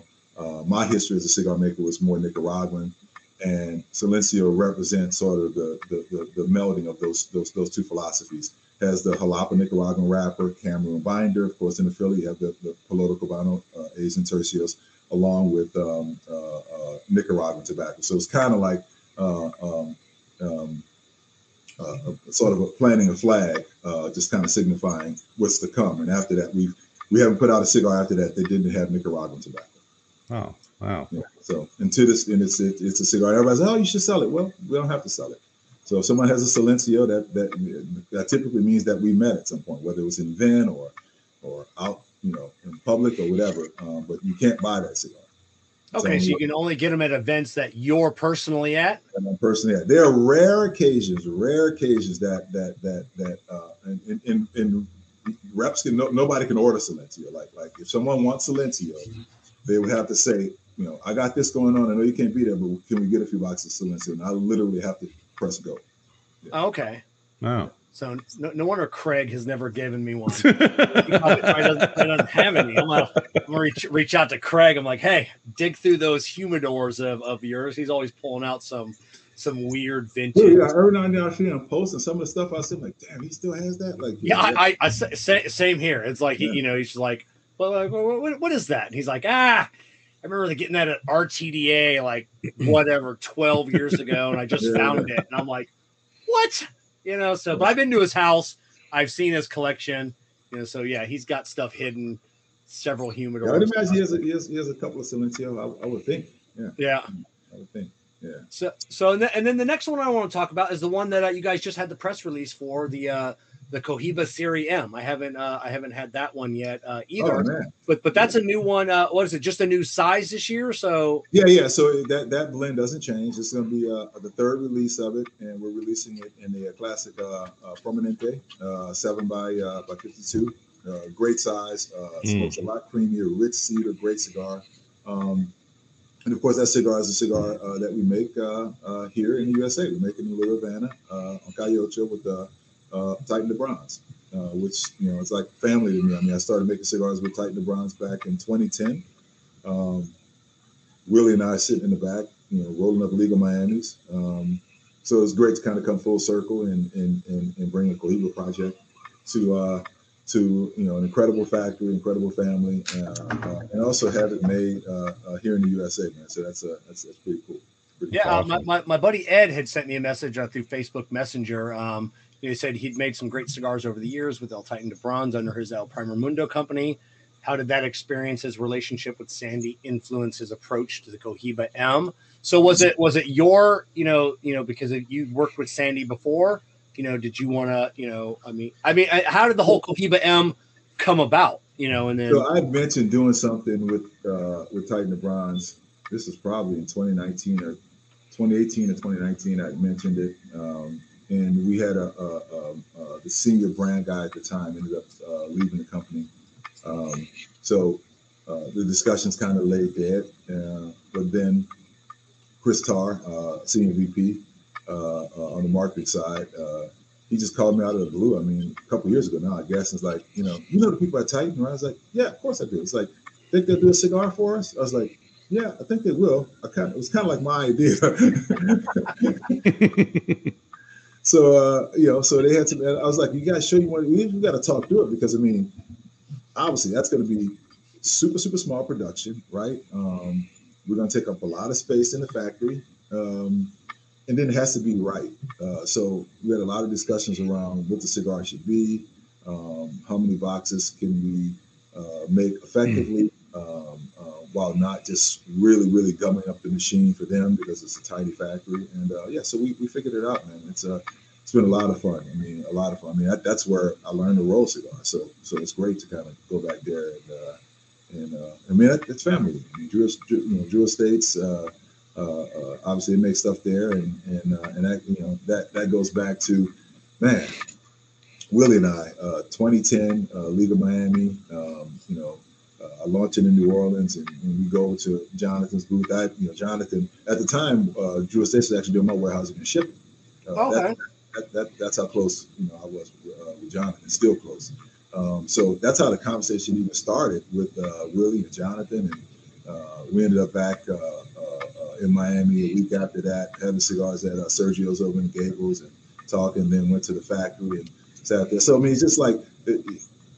That's how I came up, man. So it's really, really cool to have, a brand like Cohiba, which is such a big brand, such a storied brand, to had the balls to say, okay, well, we're going to go to this small, tiny family-owned factory at Calle Ocho and make cigars. That was really, really exciting for me. So yeah, and if anybody's in Miami, I would definitely recommend that you take a little tour of El Titan de Bronze, because I don't think people realize, because people always say, like you said, it's a small factory. Ooh, so it's like the size of it's smaller than your typical house. I can't see that factory being. And what's crazy is double the size it was when I started making cigars. Are you kidding? Wow. It can't be 2,000 square feet now. Where the rollers are. Where they actually roll. So I remember Jessica and I, we were down there. We're meeting Craig, and his wife. And I circled the block 2 or 3 times, and I kept seeing El Titan de Bronze, and I'm like, okay, that must be the office. Where's the factory? So we actually parked, went in, and we like, you know, and met Sandy at the front, you know, just like working the counter, you know, and I'm like, hey, we're looking for like the factory, and we saw a couple of tables, and she's like, this is it, and I'm like, what? Yeah, I'm like, what? You guys, I mean, are producing, I mean, some cigars out of that place. So, yeah. Did Willie, you know, was he involved in the M at all? Did he try and stay away from it? I know, you know, you don't want him, you know. I mean, I wouldn't want him. I don't want him, but yeah, I mean, no, this is your cigar. Yeah, matter of fact, it was crazy. You know, COVID hit, and it was kind of dicey, just, you know, trying to do stuff there. So, yeah, I think I've in all the years, 3 years we've been doing it, I've only actually spent time with Willie at the factory maybe once. Okay. But I've been there, and I've gone to his house, and we had cigars with him. But yeah, he's not involved in the project at all for good reason.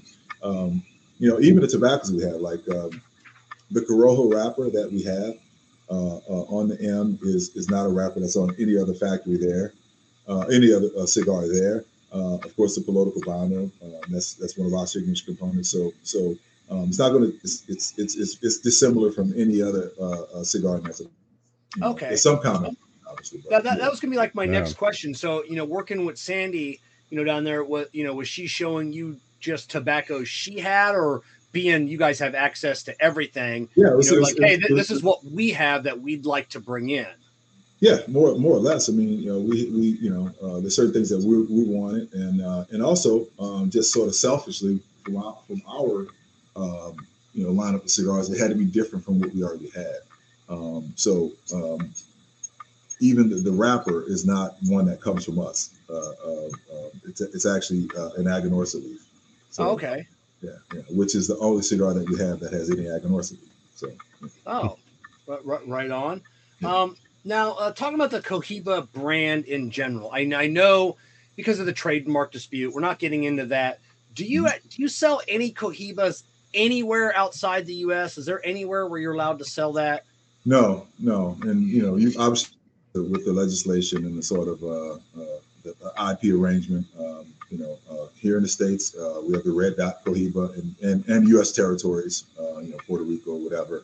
Yeah. It's Red Dot Cohiba. Anywhere else outside of the U.S., it's the Yellow Jacket Cohiba, so to speak. Okay, that's what I was going to ask. I didn't know, because I couldn't, like, even just Googling that, I couldn't find any information that you had put another label on them for outside U.S. sales. So we do have a Red Dot that's available in Europe and Canada and so forth, but it actually carries the name Silencio, which is okay. Yeah. So, and that came about. You know, you do events in particular. When I would do events in the New York area and in Miami, the number of foreign tourists that came in to buy up Red Dots, we were like, wow, you know, it's just the classic forbidden fruit, you know, syndrome. Oh, yeah, because for them. Yeah, I always think about it on our end. Yeah. No, people want what they can't have. Like in our blends are so different than what's available internationally. And then when we released the first Spectre, we allowed a certain number of boxes for the duty-free stores and airports. And the duty-free stores went crazy. It's like, we need more of these. We need more. So much so that we actually made a project specifically for duty-free, the Cohiba C8, which is duty-free exclusive, aside from a few boxes that sort of made their way into the wild.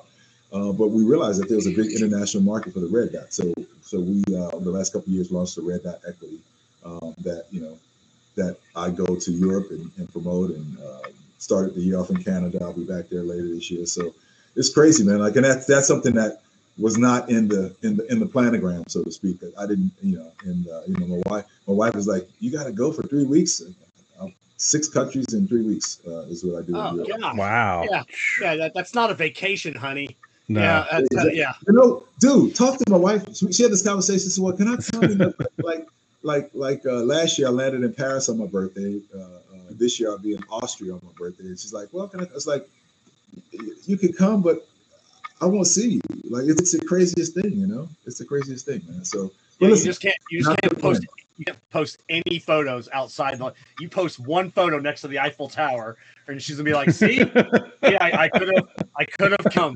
You're lying, you know. You're having this fun. You just didn't want me to come. So listen, yeah, I'm having fun, but I'm having fun doing what I love. It's not, yeah, you know, but six countries. Listen, I get some touristy stuff too. I sneak that in, but it's not to the degree where you could.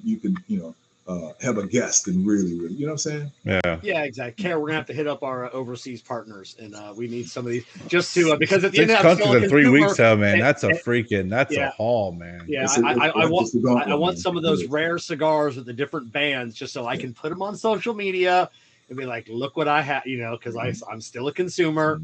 Yeah. You know, so the only picture you get away with is a picture of like a selfie in bed going, so tired, wish you were here. Click. Yeah. Exactly. Yeah, I try to balance it though. I mean, I'm not going to go over there and not, experience some of the culture. But it is nonstop, dude. I mean, I think about it now. It's like, I remember being so tired. Like, you're running on adrenaline. And that's just like this one night I had, we finished up at a relatively early time. And I don't remember what time the flight was the next day, but I literally slept for 12 hours. Yeah, I can imagine. I can only imagine. Yeah.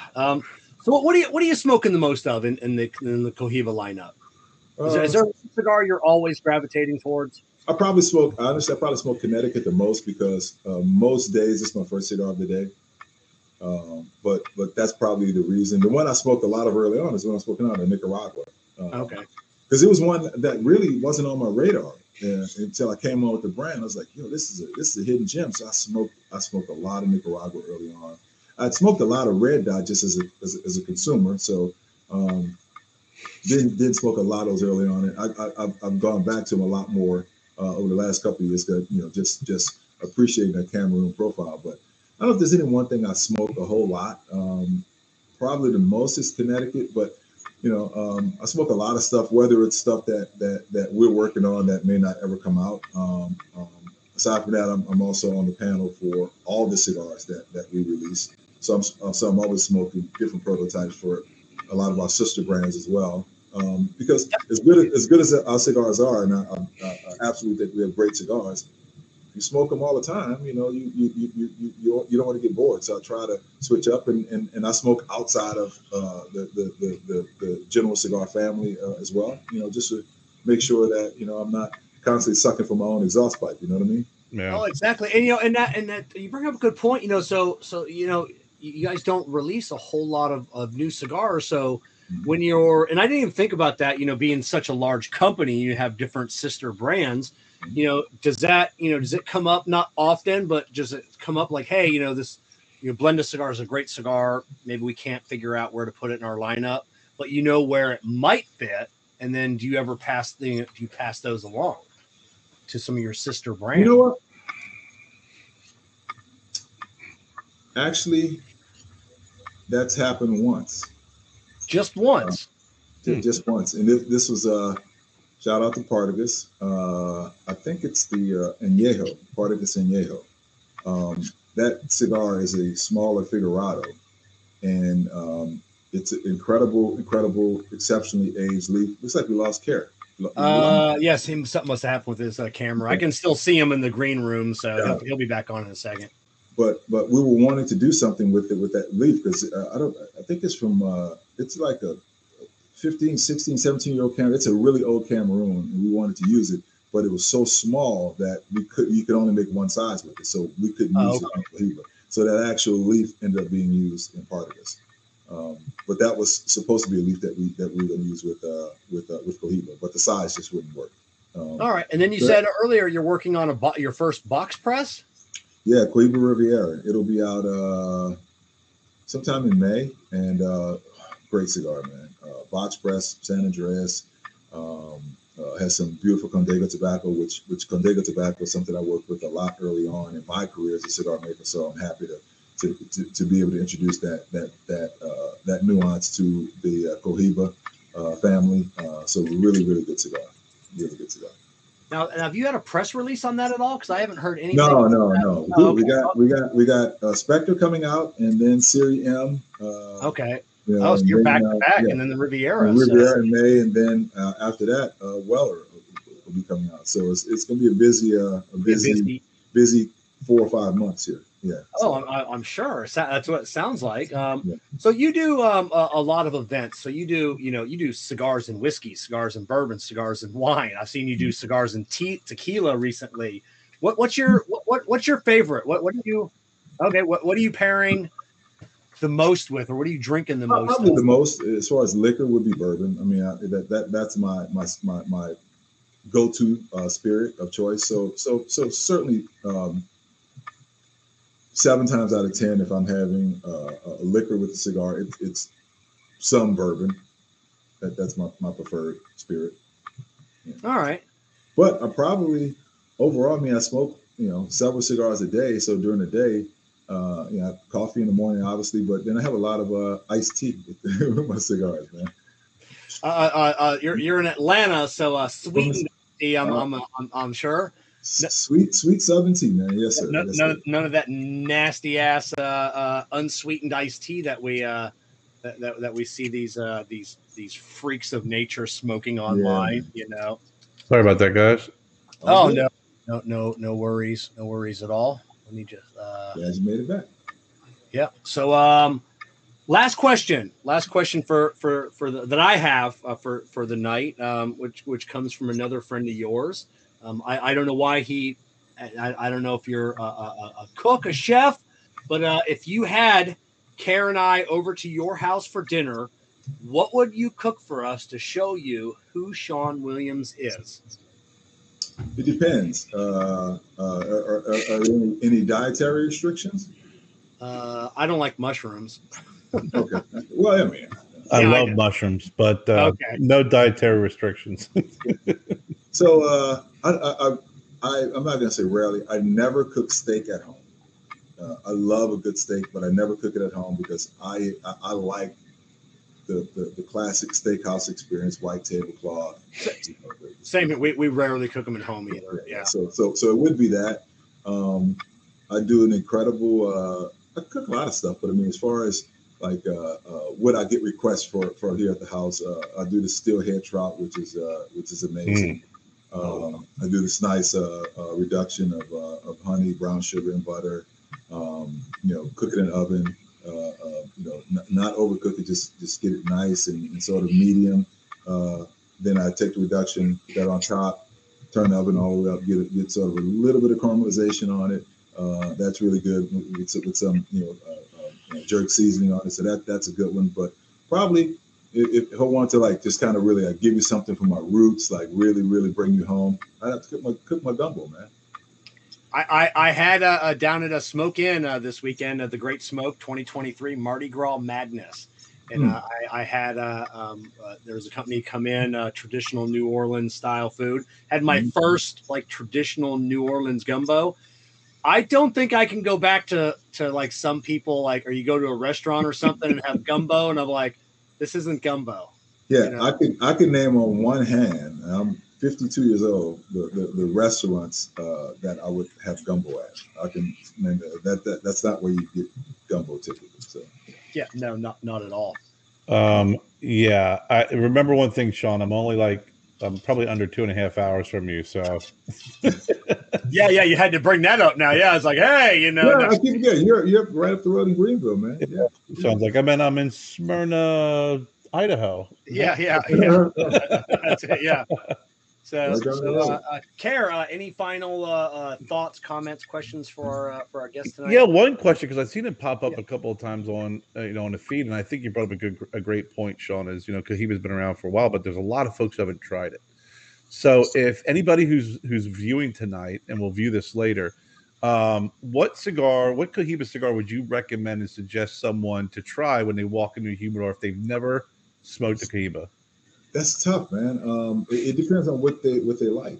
If you're really into Honduran cigars, you like the sort of earthiness, sort of baking spice, whatever, Cohiba Blue.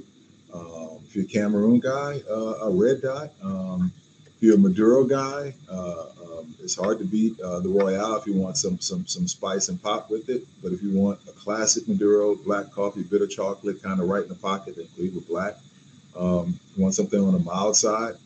Connecticut is hard to beat. Red Dot. So It just really depends. I kind of I need more information, like where you are. If you're a novice and you need the cigars overall, well, that's easier. I'm going to put you on the Connecticut, right?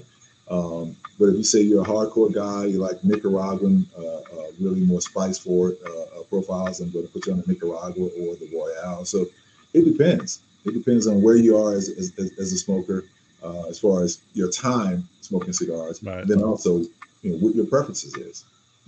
So. Now for me, I say if anybody, I was just gonna say the Nicaraguan, the silver and gold band. For me, I mean, I think it's a cigar. Even if you're a Connecticut smoker, it's the Nicaraguan is not a pepper bomb. It's not overpowered. Actually, Nick, even the black, being it's as sinister. Yeah, the black. It's not. It has more muscle than the black to me. Yeah, So sure. I mean, I love the black, but yeah, I would definitely tell everybody just the Nicaraguan. I think it's like that middle. I don't know. It's the one I smoked the most of lately. Yeah. So yeah, that's what it makes sense. I mean, yeah, I don't know if it's for a total newbie, but yeah, somebody's a relatively experienced cigar smoker. Nicaraguan is a good first foot to start off. Okay. So that's all Sean. I had. Appreciate it, Sean. All right, Sean, great. Thank you for coming on and spending 2 hours of your Monday night with us, man. Appreciate it. So right on. You have a good forward to it, guys. All right, you have a good night. Take care, Sean. Cheers. Take it easy. All right. See you. Next week. We have an exciting show, as we always do. We've got Nick Melillo from Foundation Cigars. Nick says he wants to talk shit about everybody in the industry. Awesome. He may have been joking when he told me that, So I got to hang out with Nick a little bit this weekend, and I love chatting with Nick. He's just and not about cigars, just diving into his historical love of just everything of. Historical love of history. He may have been joking. So basically you're going to take it at face value that he wasn't joking. Yeah. And ask a whole bunch of questions. And Sean O'Connor, the Phoenix Cigar Lounge Club or Lounge Cigar Club is watching. Nice. I love hanging out with those guys. Those guys are so cool. What a great lounge they have. Private lounge, so don't look them up. You can't go. You got to be invited because it's someone's house. And they have a great club out there. A bunch of great guys. Make sure you're following Cigar Prop. Producer Jessica Carabia-Hante of Stogie Road Cigars. Sean Williams, Cohiba Cigars. All the social media links are in the video description or the podcast description if you're listening to this. Thank you to J.C. Newman Cigars, CigarMedics, Amendola Cigars, We Are the Muscle, Jake Wyatt Cigars, Illusione Cigars, Deep in Flavor, Deep in Your Mind, K by Karen Berger Cigars, Corona Cigar, and of course, Drew Estate and Experience Acid. Care, sign us off with some words. I think Sean said something that I've said before, that when you walk into a humidor and you're like, I wonder what's new. If you haven't tried it, it's new. If you haven't tried a Cohiba, give it a shot. Give one a try. I mean, Sean went through the list of different blends that they have, the different flavor profiles, but the humidor that you walk into has a number of cigars that you haven't tried. So there is always something new in the humidor. Give it a try. Give it a shot. Yeah, right on. And someone had posted earlier, I think it was Ashes and Alcohol, had posted that she was talked out of it. Yeah. That's why I asked him the question. I saw that question, and I was like, yeah, because of the price. And that's not a lounge I think I want to go to be honest with you, maybe talking someone out of a cigar just because of the price. Obviously, maybe it's obvious they don't know that what goes into the blending of the cigar, and the time it takes. So great stories about that. God almighty. Yeah. So you definitely want to take the advice of your local brick and mortar, your local tobacconist, maybe they have some recommendations based on your palate, but don't ever let the price affect the cigar you're going to buy. I don't smoke a lot of Davidoffs, but I love the Anvisario No. 2 Tubos. It's like $18. It's not a cheap cigar, but it's a great cigar. So just as a cigar is $18, $20, $22, doesn't mean anything. Well, they say it with vehicles, like when people come on, on a car lot, you're not buying a monthly payment. You're buying a car. But a lot of people come in and go, I don't want to pay more than $230 a month. Okay, great. Here's a Dodge Neon. I'll get you off the lot on whatever you want to pay for it. So if you say, I don't want to pay more than $8 for a cigar, you know, then you're gonna get that $8 cigar. But if you go in talking about your flavor profile, what you like, what you haven't tried, you may find yourself being led to a cigar that may be a little bit pricier, but it may give you an experience that you'll never forget. Exactly. So, all right, everybody, we'll see you next week with Nicholas Melillo.